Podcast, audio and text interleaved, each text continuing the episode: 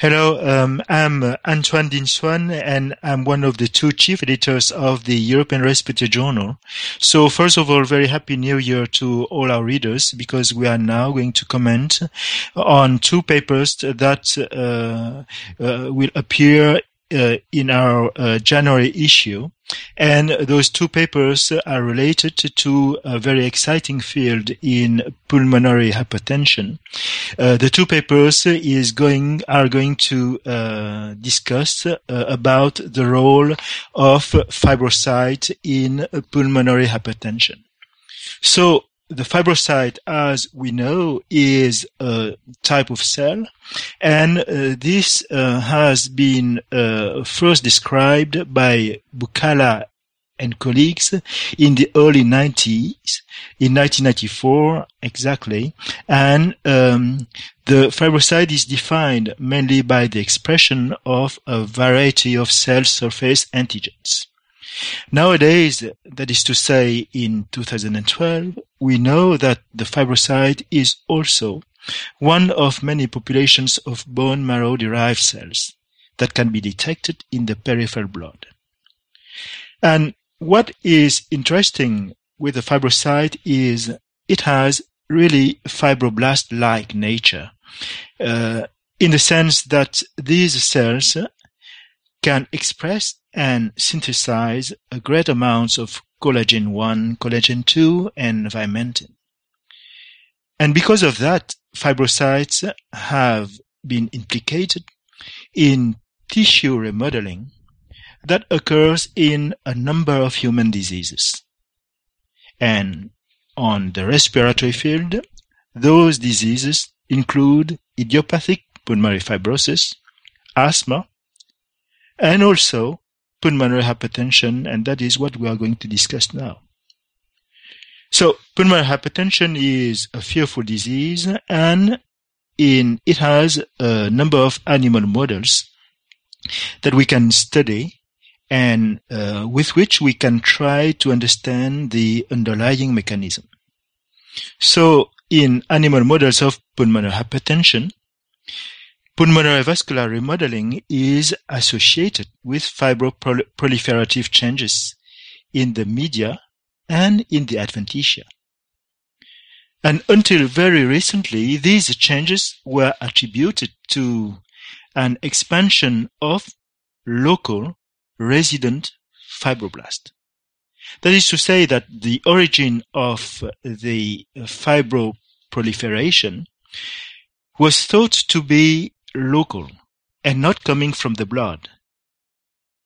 However, recent studies in some animal model, for example in neonatal calf or in rats, have shown that a proportion of the adventitial cells of animals with pulmonary hypertension are actually blood-derived fibrocyte phenotype. And in this issue, in the January issue of the European Respiratory Journal, we have two papers discussing the role of circulating fibrocytes in the pathophysiology of pulmonary hypertension.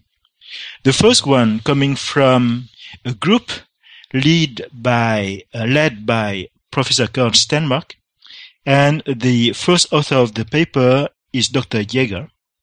So Dr. Yeager and collaborators have shown an increased levels of fibrocytes in children and in young adults with idiopathic and secondary pulmonary hypertension as compared with controls.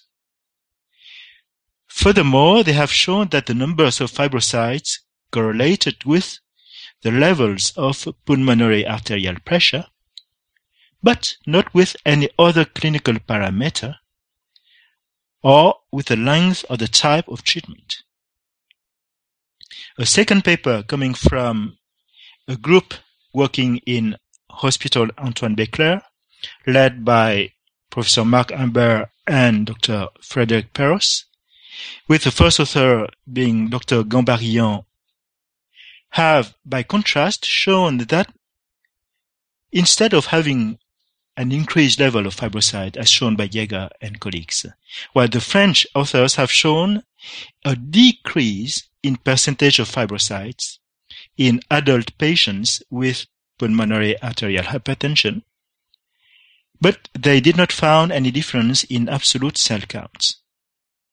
So here we are two quite opposite uh, results in terms of the amounts of fibrocytes, but none, nonetheless, those two papers hmm. actually have highlighted the important role that this cell type can have in the physiopathology of pulmonary hypertension. Of course, the results from each group of authors are not directly comparable because of first the differences in the methods the authors have used to define fibrocytes numbers, and also in the different populations of subjects studied. For example, in the first paper, Yeager and colleagues have studied children and, and adults, whereas in the second paper from the French authors, Gambaryan and colleagues have studied, only adult patients. So, just to summarize, well, we think that the idea of a pathological fibrocyte in pulmonary hypertension either increase or decrease, we don't know that for sure yet, but a pathological fibrocyte in pulmonary hypertension is actually an attractive therapeutic concept. And as pulmonary uh, arterial hypertension involves intimal thickening and fibrosis with fibroproliferative changes in remodeled vessels.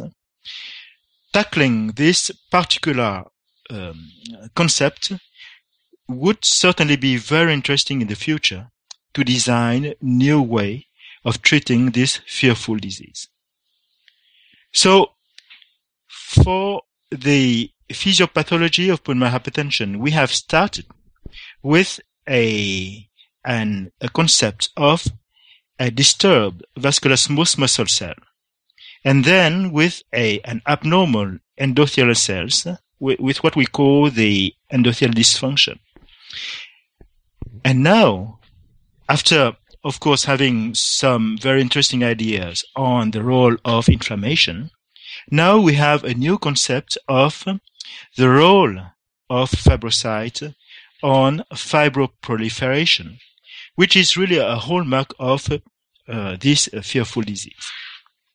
So we hope with the publication of those two papers in the European Respiratory Journal, we have uh, shed some light on this new field, and we hope that this will herald a series of uh, new papers uh, published either in our journal or in other respiratory journals to help us to better understand the role of this particular cell type in the physiopathology of pulmonary hypertension. So it was the podcast commented by Anh Tuan Dinh-Xuan from Paris, commenting on the two papers published in the January issue of the European Respiratory, Respiratory Journal.